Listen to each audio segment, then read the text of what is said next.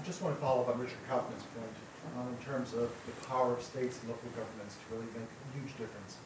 And One area that I think is underappreciated by most people is the massive impact we're about to see in the transformation of the automotive fleet from internal combustion engines to electric vehicles. I think it's an inevitability because we're finding the economics will, will be compelling it.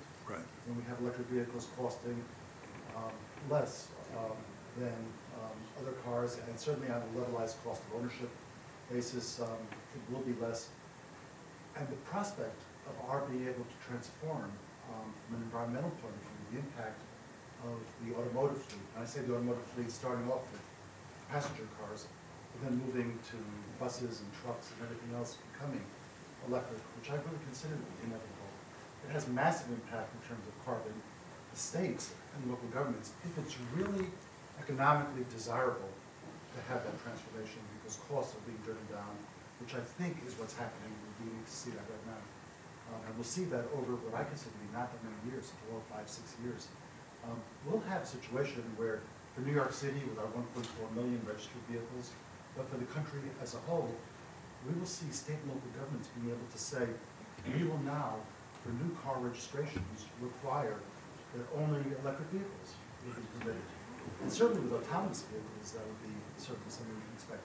So what I see is two things happening. Number one, a massive um, benefit from a carbon point of view, and number two, a massive benefit to utilities. Because what we are going to see is, for the first time in a long time, a significant source of load growth. Um, For utility companies offsetting low decline that comes from energy efficiency in general. So all of that is just something that I think is in the works, inevitable in my judgment, uh, requires state and local governments to actually do things to exercise their right to restrain um, what would be viewed at that point, I think, as harmfully emitting vehicles from being registered. And I think it will make a real difference. I, I- don't, I think you're probably right. Uh, I'm you are much more knowledgeable, I'm sure, about the specifics.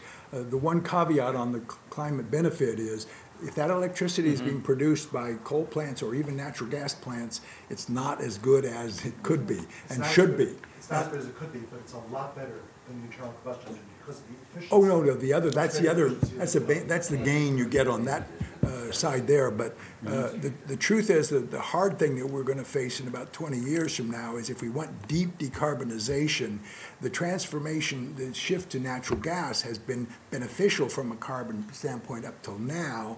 uh, But at some point, if that's gonna turn around where you burn that and you get carbon dioxide, just get You get less. less than you do in a normal uh, coal plant. But we're going to have, if we're really going for deep decarbonization, we're gonna have to figure that one out, uh, kind of thing. But certainly, the, these are the kinds of improvements partly driven by markets, partly driven by policy, especially at the I- state I- level. I'm busting a gut over this though too, and, and uh, because we, we have fundamentally done a major down select to lithium ion batteries. And, and, uh, and we, the, the world produces lithium in exactly six countries. Zimbabwe, Chile, Argentina, Australia, China, and one other, I can't remember, couldn't Bolivia? remember, it last night I can't, I- where? Bolivia? It might be, yes, it's, Yes. it's South America. Chile, Chile and Peru, I think you said. that's- And, maybe- and, um, and, uh, and so, so, so the, the, the true cost of that supply chain is not yet reflected in, in the cost of the batteries.